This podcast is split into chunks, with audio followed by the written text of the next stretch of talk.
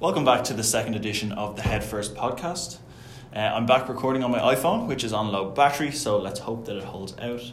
Um, I'm planning a more comprehensive, longer um, podcast today because I've got lots of questions to get through.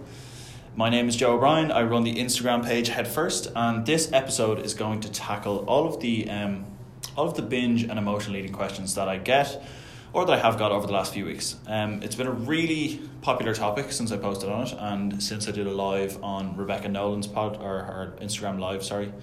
Um, a lot of people have sent me questions relating to it, uh, so I thought I'd compile those into one place and deliver some like more, basically more in depth answers for people who follow my Instagram because a lot of the stuff I've done has been not on my Instagram page. So, um, that's what I want to do today. It's a really significant topic because binge eating disorder its lifetime prevalence rate in women is 3.5% and it's 2% in men, which is pretty significant by itself. Now, these statistics are actually from the DSM 4 criteria, which is like the old it's like the old model of the diagnostic manual for mental health disorders, but even some of the recent European statistics estimated at somewhere similar similar. Um, but the reason it's important is not just because it impacts, you know, two or three percent of the population, but rather that it's a lot more likely that um, there's a lot of people who struggle at the subclinical level. And what that means is that if you su- suffer with binge eating, or emotional eating for that matter, um, without meeting the criteria for mental health disorder, then you'd be considered subclinical. Now, this isn't up to you uh, to decide. Um, if you're concerned about your eating behaviors, uh, definitely go and see a professional, and they'll be able to inform you better. But just so you understand the concept a little bit better of being subclinical, if you feel down or you're struggling with low mood, that's one of, of many of the symptoms of depression, right? But just feeling down doesn't mean that you necessarily have depression. There's other considerations before meeting the criteria for being diagnosed with depression um, as a disorder. So you might be subclinical if you experience maybe one, maybe two of the um, of the symptoms. And this is absolutely the case with binge eating disorder because people can absolutely uh, identify with, with some of the symptoms of binge eating and emotional eating. Um, for example, if it happens less frequently than is in the diagnostic manual, um, or you know, you mightn't have significant emotional distress that's related to your eating behavior. So these are all symptoms that you can have without necessarily being diagnosed with a mental health disorder. And that's who this podcast is generally aimed at. Because if you feel like you meet the criteria for binge eating disorder, and I'll run through that criteria in a minute, um, I would absolutely urge you to see a mental health professional because mental health disorders are not a DIY job. And you'll hear me say that over and over and over again on my page um, and on my podcast. That if you struggle with a mental health disorder, it's very unlikely that you're going to find the answers on an Instagram page or on a podcast or a Facebook page. And of all the disorders that exist, eating disorders and addiction are two that literally can result in death. So, if you're concerned about your eating, if you identify any of the symptoms that I'm going to talk about, please, please go and get support from a mental health professional or ask your GP for best advice. Um, so, as I said, I'm going to go through the questions that I get asked most about um, binge eating and go through some of the ones that I've been asked on other people's podcasts or their Instagram lives, whatever it is. Um, and the first question I, I think it's important to define straight away is the difference between binge eating and emotional eating. Firstly, it's important to realize that there's no strict criteria for emotional or stress eating. Um, it might differ depending on who you talk to or what pra- practitioner you see, but generally there's a few common symptoms. Whereas there is such a thing as binge eating disorder, and it's a categorized mental health disorder with relatively clear criteria. And that criteria is eating more than normal, eating faster than normal, um, eating past the point of feeling full. You might have um, emotional distress, an emotional reaction, um, some sort of significant emotional uh, reaction associated with binge eating. Um, a lot of the time, it can be secretive. There's a loss of control around your eating behaviors, and there is an absence of compensatory behaviors. Uh, compensatory behaviors are things that you know you make up for the fact that you've binged. So things like purging, starvation, excessive exercise, these kind of things. There's an absence of that uh, with binge eating disorder.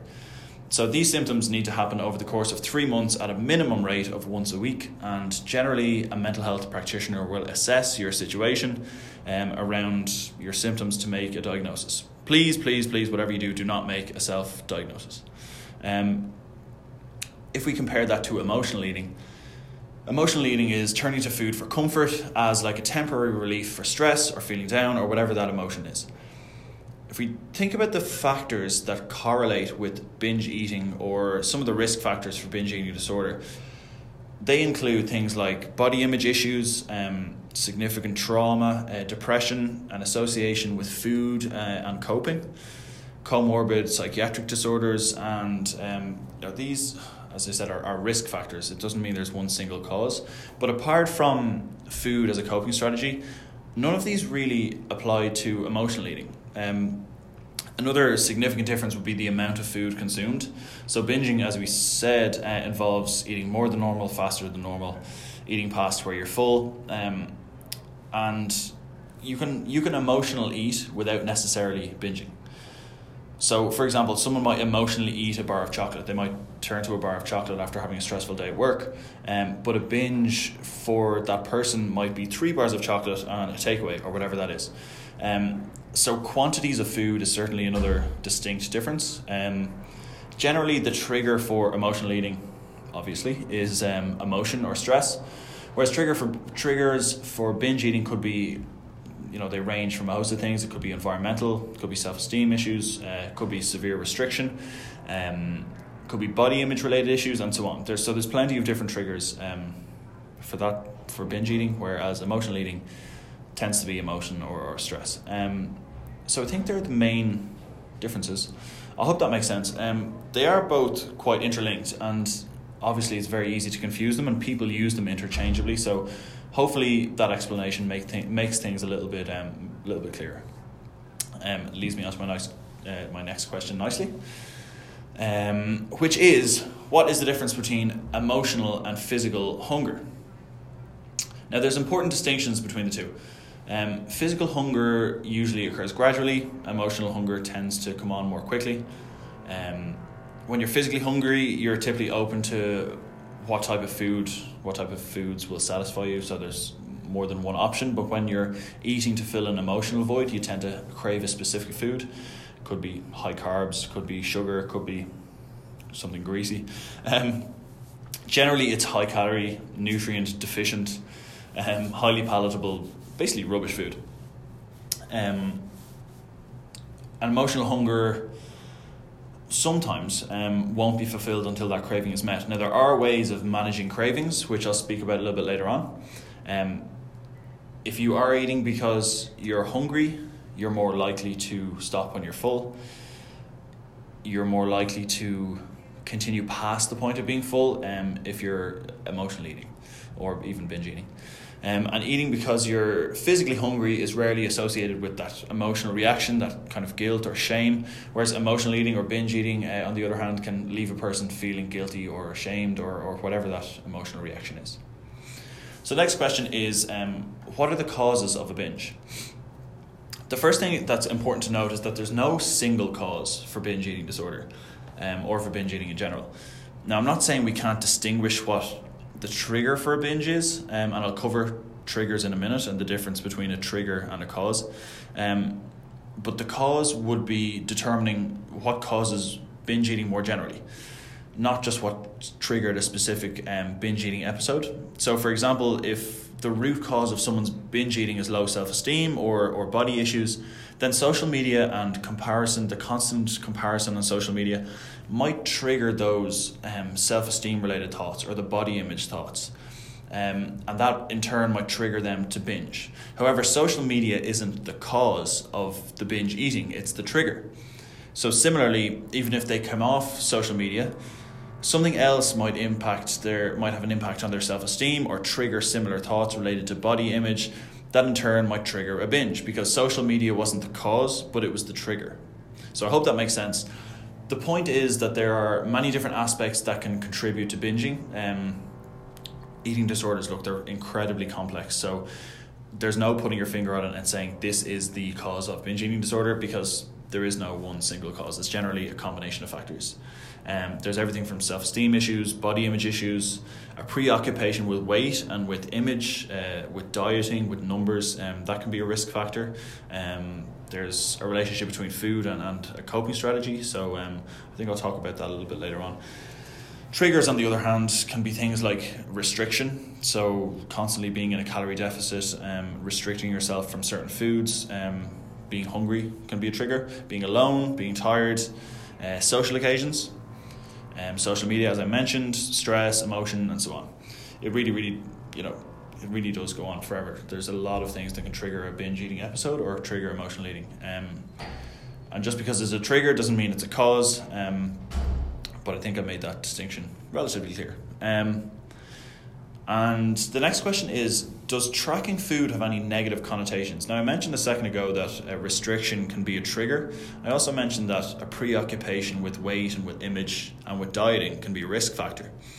So, we know that people with disordered eating can have a preoccupation or a fixation with weight, with weight loss. Um, sometimes, or a lot of the time actually, that can relate in tracking calories or, or being preoccupied with what types of food they're eating. Sometimes it's a preoccupation with size or appearance, those kind of things. Um, and it's actually one of the primary predictors of disordered eating. Um, I'm not saying tracking calories is the primary predictor of disordered eating.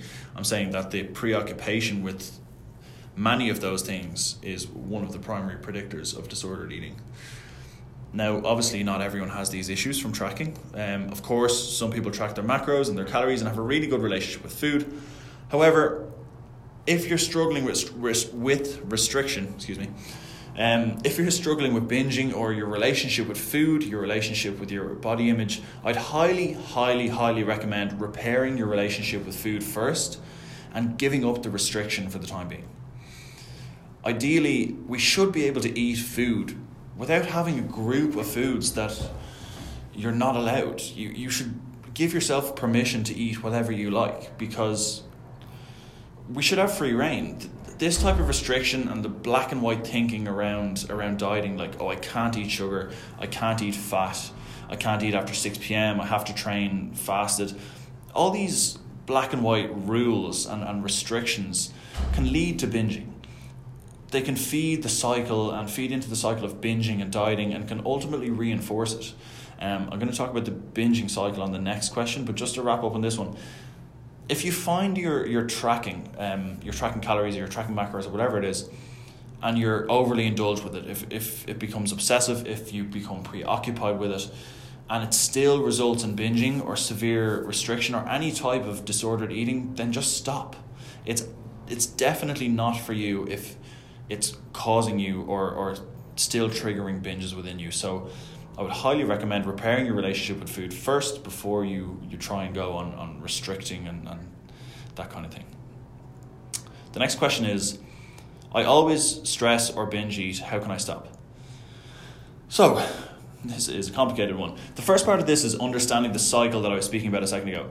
So, the cycle of binging and dieting generally goes something like this.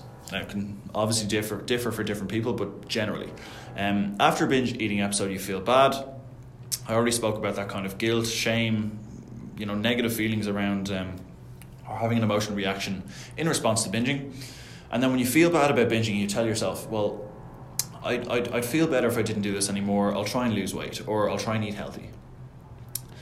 This generally leads to some sort of restriction. So during restriction, your body is going to automatically tell you you need more food and you might have cravings. But generally, the, the restriction tends to be something like I'm cutting carbs or going keto, God forbid, um, or whatever it is. I'm cutting calories. I'm going to be in a calorie deficit. Um, you know, one of these fashionable nonsense diets. Anyway, once you start to see changes or feel better about yourself, um, it, I guess it's only natural to go into that mindset that oh, I deserve a chocolate bar. I'm doing really well. Um, let's get a takeaway tonight. And between restrictions and those cravings combined with hunger, wanting to go outside of your strict regime, it can trigger a binge. The thing is, is that you do deserve a like you, you deserve a chocolate bar or a takeaway or whatever it is, but not because you've restricted yourself for so long, but because you're a person and you're allowed to enjoy food. It's nothing to do with oh I deserve it because I did this and I'm I'm only allowed to eat chocolate or I'm only allowed a takeaway because I've restricted for so long. That's not how it works. Um, you deserve it anyway you know you're allowed to enjoy food and that's part of getting rid of the rules around dieting because it's the black and white thinking that leads to restriction and feelings of failure when you step outside of your of your lane and stuff like that.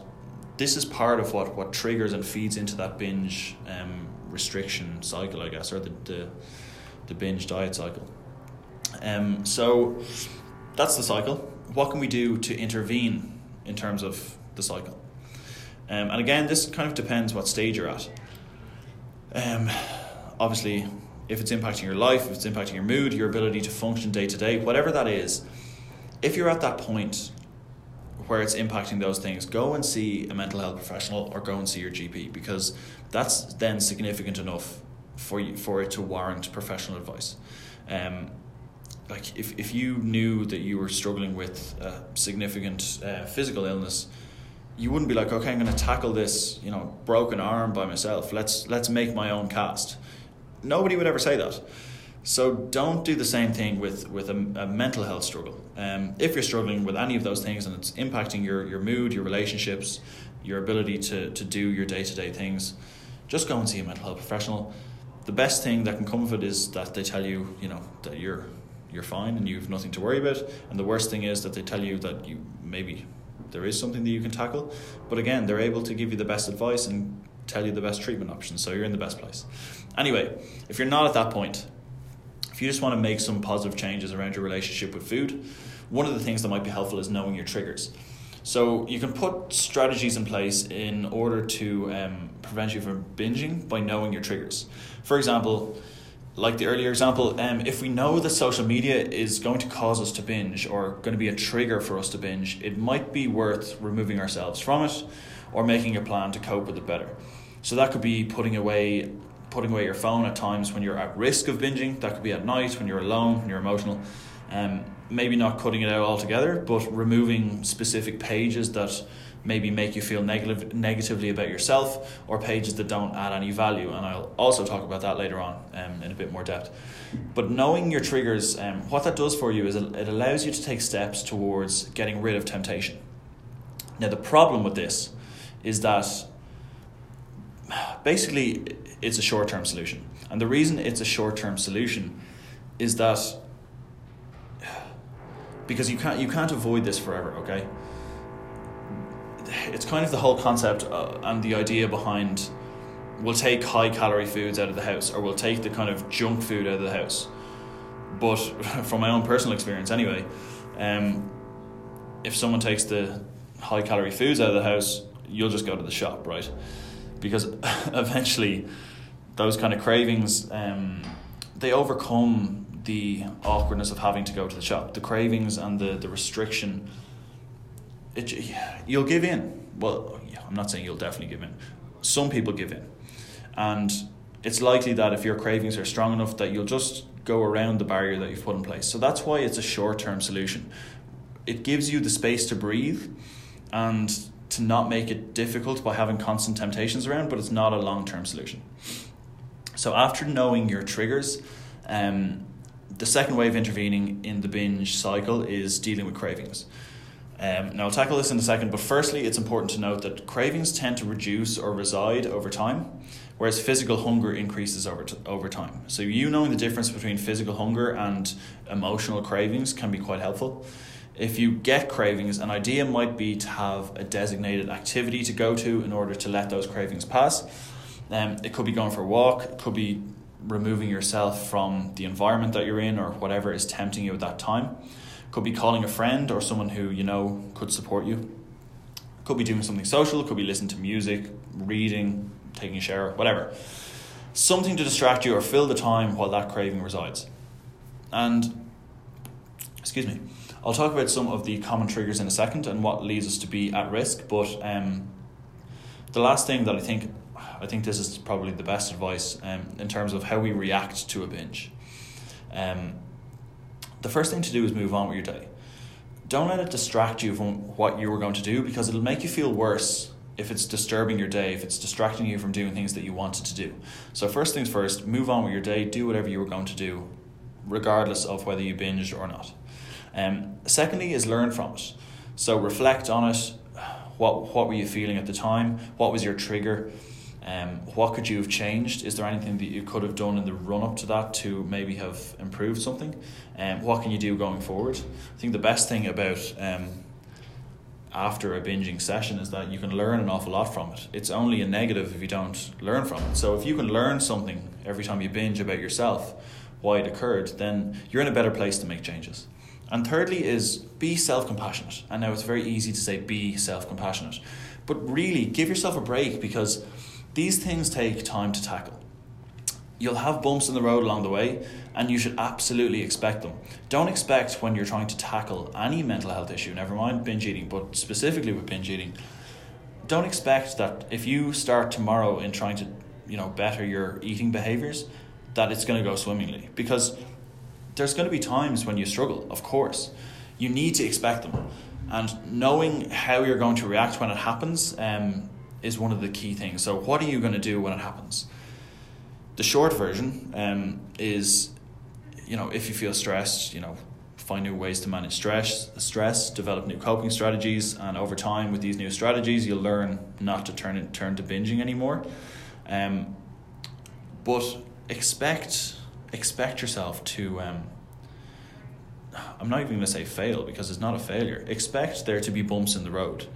Expect yourself to for everything not to go perfect and not to go swimmingly. Um, and give yourself a break. It's okay to step outside of you know your strict regime. It's okay to go outside of what your expectations were or what your hopes were. Um, and part of that again is, is going back to the, the black and white thinking. There is no you know, there is no yes or no when it comes to success. If you're you know, if you were binging six times a week and this week you binged five times a week, that's a step in the right direction. If you binged four times next week, that's still a step in the right direction. It's all about making small progress and, and celebrating those little wins. So give yourself a break and, and develop some self compassion. Um, there's somebody who I follow on Instagram who's fantastic for it, and her name is Amelia Thompson. Um, if you want, honestly, daily gratitude, daily compassion, um, fantastic stuff around body image. Um, go and follow her. Um, but that's my third tip. Um, be compassionate and give yourself a break. Um, I think I went on a bit of a rant there. on to the next question. Um, I always binge after drinking. Why? So spe- specifically, I actually did my uh, master's thesis on uh, drinking and hangover. So this is really interesting to me. Um, Specifically related to drinking, alcohol creates um, a thing called cognitive deficits. Um, and this impacts our ability to have self control. Alcohol actually um, alcohol impacts so many areas of the brain, but one of the areas that it impacts is the frontal lobes. And part of their function is to help us self regulate, um, help us resist impulses and temptation, um, and helps us make decisions basically. And those decisions tend to normally in a normal state of mind uh, tend to be in line with our values. However, when we're drunk and even when we're hungover, um, there are significant brain deficits that make it more likely that we're going to binge. Um, because firstly, we're sleep deprived in general, um, or have had a bad sleep, and um, even if you go to sleep at the right time and you get the appropriate amount of sleep, the appropriate amount of hours, um, alcohol will still impact your quality of sleep. So that causes its its own issues because sleep is really important for cognitive control. Uh, but mainly it's because we're more impulsive, uh, we're less likely to regulate ourselves and resist temptation, and we're more likely to go for highly palatable, high calorie foods. So being drunk and being hungover alike um, will create, basically, will create cognitive deficits and make it more likely um, that we're going to engage in a binge. There are also um, other scenarios where it might include uh, or it might increase sorry um, the likelihood of you binging. Um, I think this is really really important because these are really really common especially in in food and eating but also in in addiction. Um, the first the first one is being alone. So loneliness is, is often a trigger for binging. Uh, because binging can often be secretive it can sometimes manifest in binging when you're alone. Um, so that's one thing to look out for. Um, you might be at, at a higher risk of binging if you're alone uh, or even feeling alone. Secondly, is tiredness. When we're tired, we tend to be sleepy. Like I said, um, sleep has significant uh, creates significant cognitive deficits if we don't get enough. Um, often when we're tired, it's generally after a long day at work, or you know you've had the entire day to, to come across something stressful, so you might be a bit stressed, and these things can make it more likely that you're going to binge. Thirdly, is being emotional or being stressed, which is an obvious one, I think. But the main thing here is um, that if you struggle with stress, excuse me, with stress or emotion, um, then that's also your solution. So finding new ways to cope with stress and emotion could be exercise. Um, exercise is a really really good one. I did a post on my Instagram about what exercise does for does for mental health.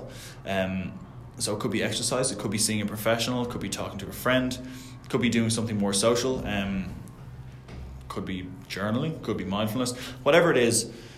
If the root cause of your of your eating behaviors, or not the cause, if your trigger, if your trigger is um, stress, or if your trigger is emotion, um, the main thing is to tackle stress or emotion because if it's the cause, it is potentially also the, the cure.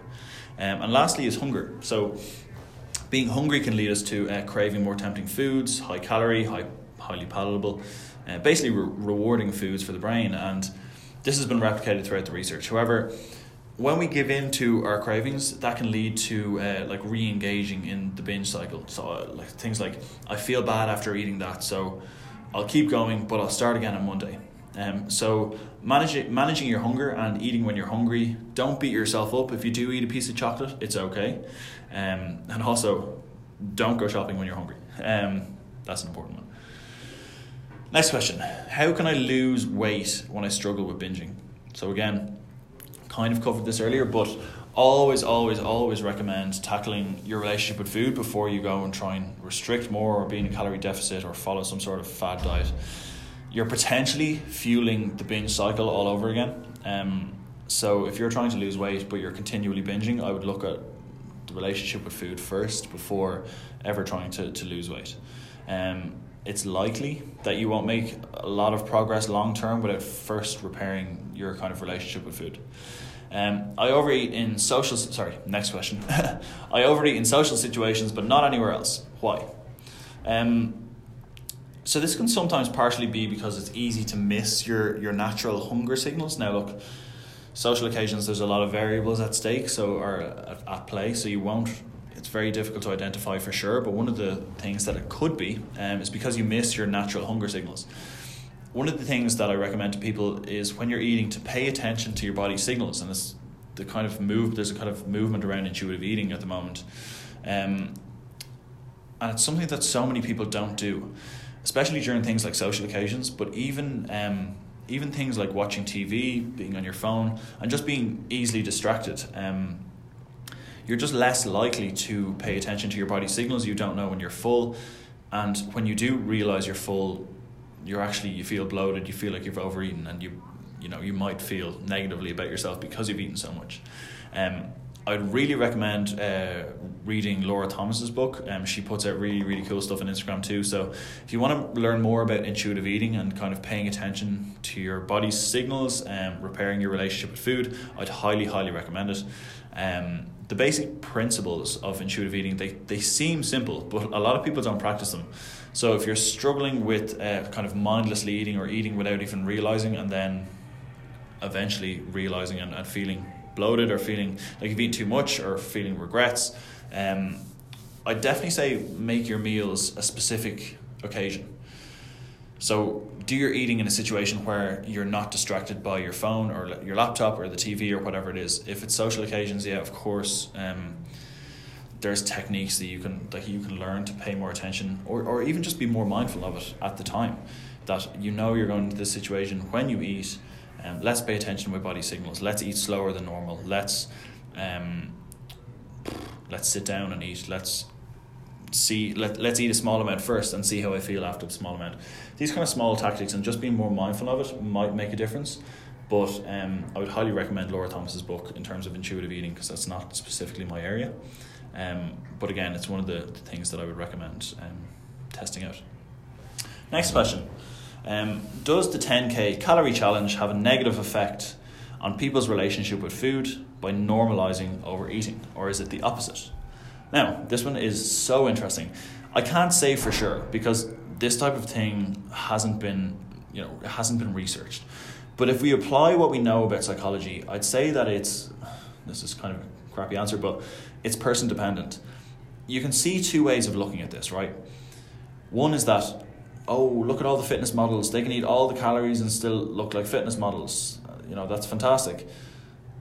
The other is they're normalizing binging, they're promoting unhealthy food behaviors, and you know, it's it's it's going to feed off negatively on, on some people. The problem is is the whole n equals one dilemma, and what n equals one is, is it means that basically n is the is the symbol for um, the amount of people in a study. Um, that's what scientists use to represent the the sample size. Um, so n equals one means that oh it applies to me, therefore it applies to everyone. It means that if one person does something and just assumes it applies to the whole population, but it actually doesn't. So it's one person's experience, and that isn't generalizable to the nation, and that's what's happening in this situation. Is that these fitness models, these Instagram famous people, whatever, they are their own person, and everyone faces really, really different situations, and you know, these people are full time Instagram fitness models generally. Um, you don't do what they do. So, what they're doing, it's what, like five, probably not even 5%, like 1% of the, the world, the population? I don't know. Absolute guess. but what they're doing literally doesn't apply to a massive, massive percentage of the population because you're not them. So, if they can eat all those foods and look like they do, that doesn't mean anything for you because you're not them. Fair enough if you're in their exact situation, but you're not. Um, and I think that's really, really important to realize. Another thing uh, with that is that, um, you know, th- there is no one cause of binging, like I said earlier. I remember, um, I remember when I was younger and, and Grand Theft Auto was big. Everyone in the media was saying, "Oh, look, this Grand Theft Auto. This is the reason there's shootings, and this is the reason there's violence."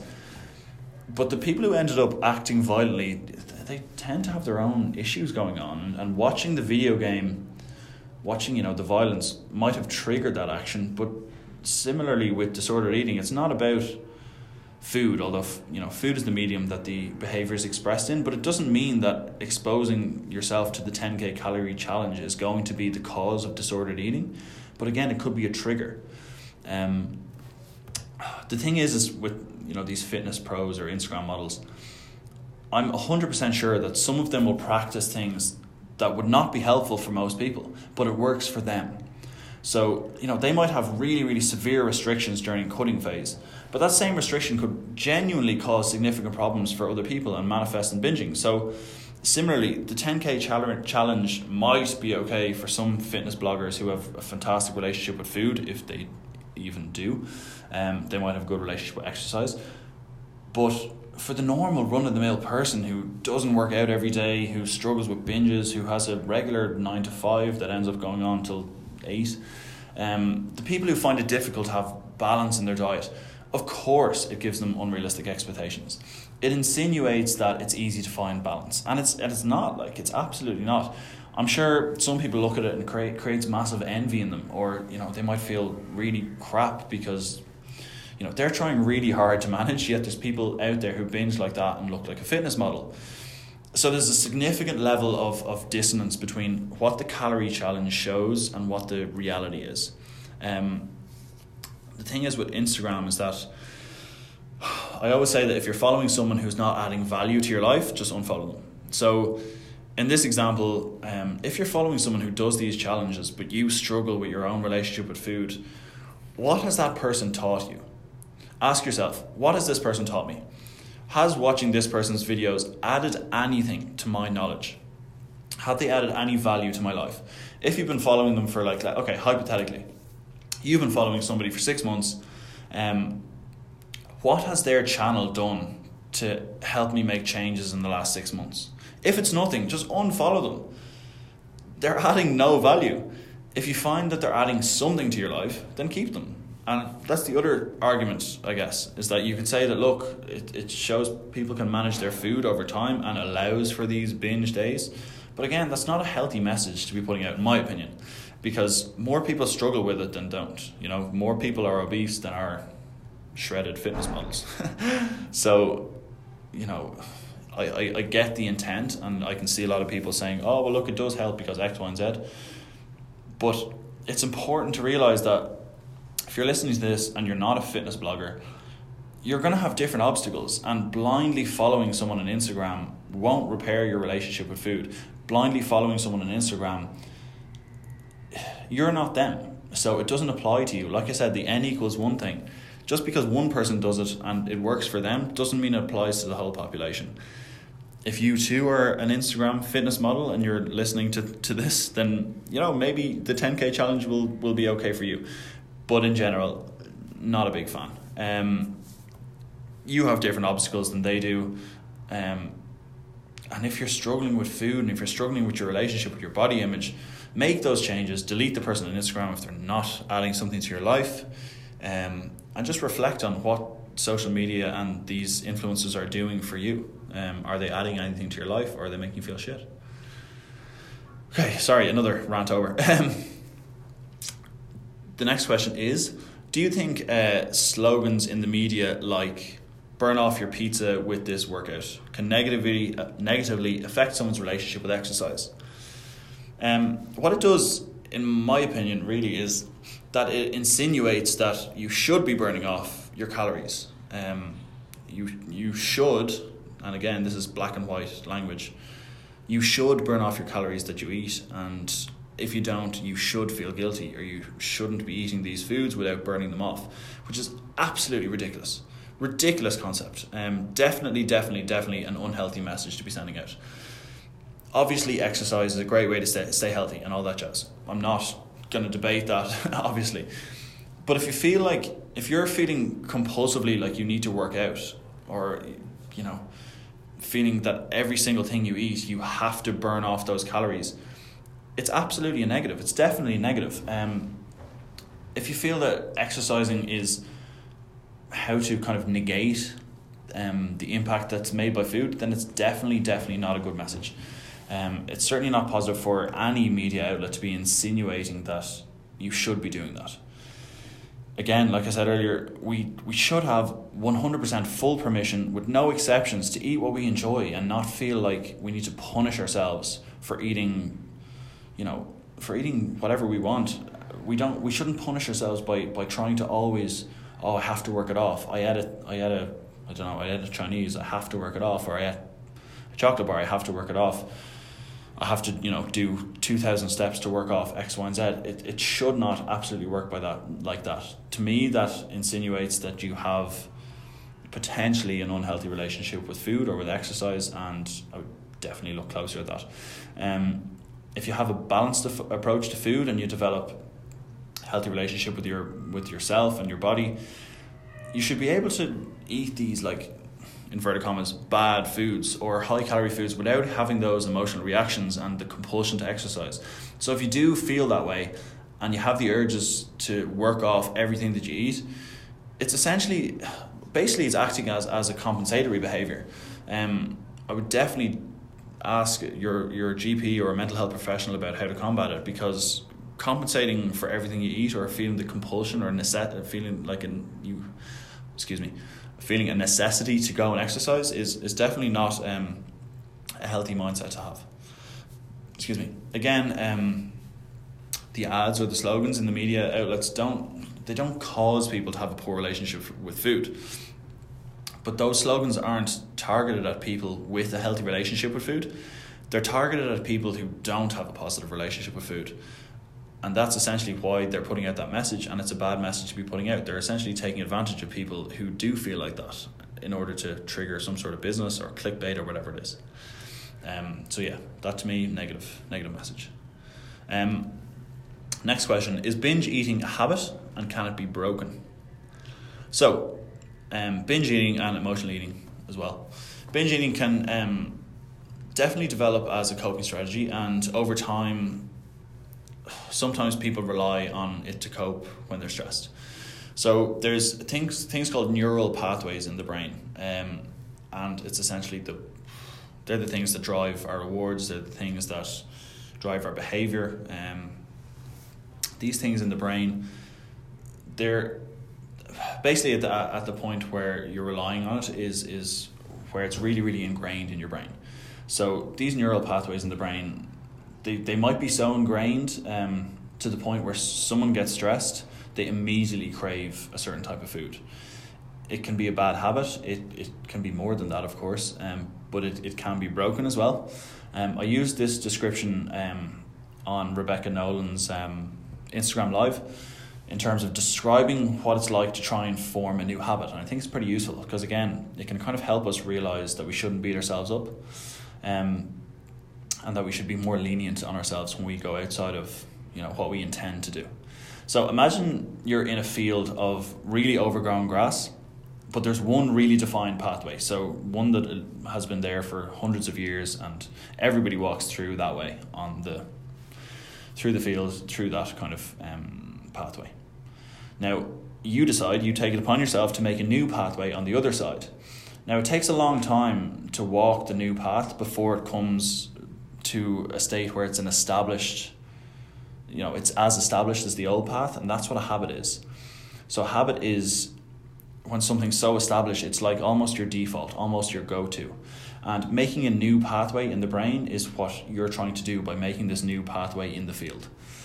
Um, while you're trying to make this new pathway and you keep walking down this this new road you're basically walking into this overgrown grass and you're going to keep walking through that overgrown grass until it becomes more established and more established. And that could be like your new coping strategy. But your old coping strategy is the really well established pathway. So while you're using the new pathway, it's likely that most of the time people will still use the old pathway. So you'll still go off course sometimes. If you're trying to recover from your binge eating, sometimes you will binge. But still trying to form a new pathway by walking into the long grass and still trying to form a new coping strategy. However, the, the more times that you walk through the new path, the more other people will use it too. And eventually, over time and multiple times, you know, sometimes you'll, you'll go on the old path, but multiple times through using the new path, the new path will be built and there'll be less and less reliance on the old path. Um, so that's why it's important to practice self compassion and give yourself a break when you're trying to establish a better way to cope or a better way to manage food because it's not an overnight process. Think about it in, in that in those terms.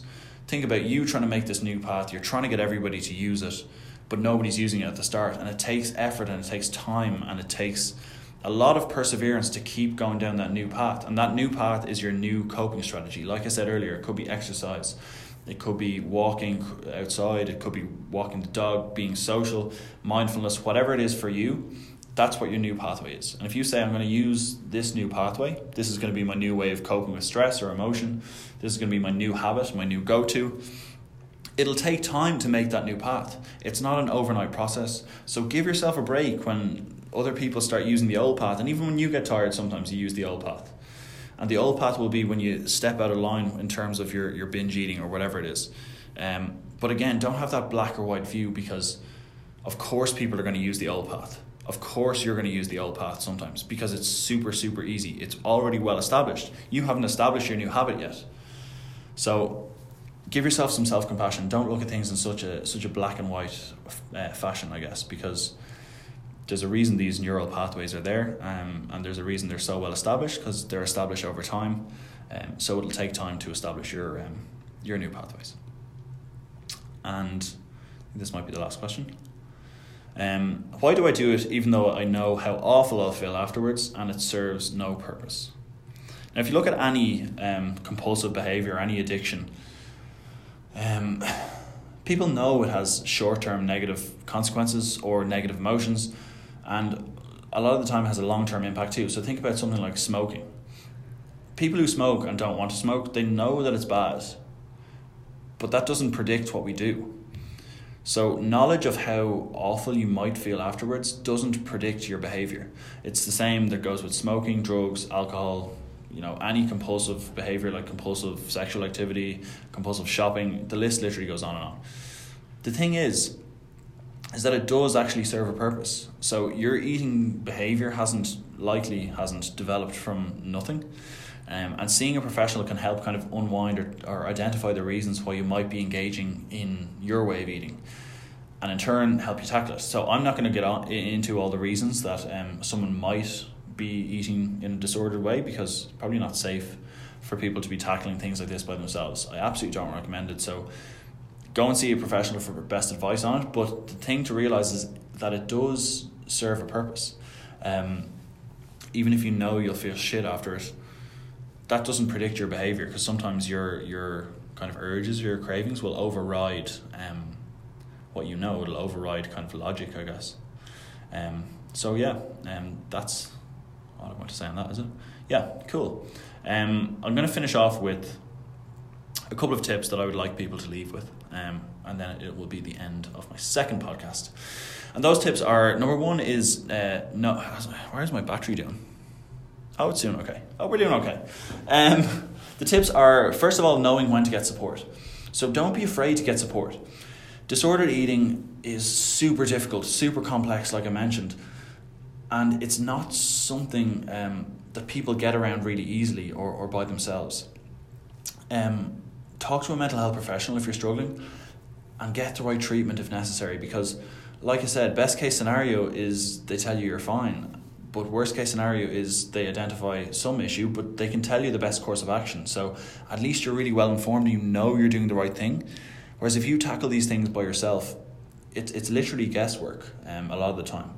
Um, if part of your eating behavior is down to disordered thought processes or cognitive distortions, um, it's likely that you, you won't be able to see outside of those by yourself. So please, please, please get support if, if you think you need it. Um, because there's definitely things you can do to recover from disordered eating. Tip number two is getting rid of the rules around food. Um, I already spoke about the black and white thinking, but there is no perfect diet. There's no one diet that's best for everybody. So if everyone on the internet could stop preaching that, that'd be great. Um, but it's really important to realize that there is no perfect diet. Um, there's no, you know, there's no one diet that's that's ideal for everybody. Like I said, the the fitness blogger, what they can do is very different to what you can do, and what you can do is very different probably than what I can do. So remove the black and white thinking around that. There is no right and wrong. There is no you can eat carbs before six but not after six. These rules around dieting are absolutely ridiculous. Um, embrace the fact that eating can actually be flexible. You don't have to like the same thing as everyone else. You can go down whatever route you want. You don't even have to put a label on yourself. You don't have to say, oh, I follow X diet or I follow Y's food behavior or whatever it is. You don't have to have that. Embrace the fact that eating and food is really, really flexible and it doesn't have to be tracked to the calorie or to the macro. Get rid of your rules around food. So that's my second tip. And the third is developing self compassion. Um, it's absolutely okay to have a bump in the road um, on your way to recovering. Like I said about the, the grass and the path, it's it's totally okay. People are going to use the the old path all the time. You just keep trying to make your new path, and it'll take time. It'll take effort. There'll be bumps in the road, um, but you're on the way to recovery as long as you keep trying to make that new path. Um, it's okay not to do a gym session if you don't feel like it it's okay to eat that thing that seems really scary right now. It's it's absolutely okay. Give yourself a break.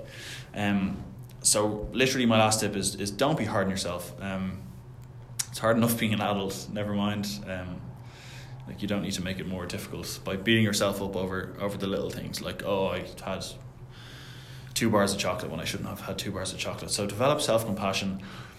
Um, it feeds into that um, dieting and binge cycle because if you can develop some self compassion and tell yourself that it is okay um, to sometimes go outside the or sometimes go off the um, off track a little bit, um, that'll feed into your feelings around how you feel after your binge, and in turn won't manifest in maybe you going res- putting in more rules or, or putting in restrictions. So, um, last tip: give yourself a break and develop some self compassion. Um, that is it from me. That's all the questions that I wanted to tackle. Um, hopefully, some, if not all of you, have got something of use to uh, from this podcast. Um, I'll be doing a post on my page this weekend about autism um, because it's Autism Awareness Month, as far as I believe. Um, would really appreciate if you check that out. And I have a post on diet and mental health to come soon. So uh, check out the Instagram. It's at headfirst with a zero at the end. Uh, my name's Joe O'Brien, and thank you very much for tuning in to my second podcast.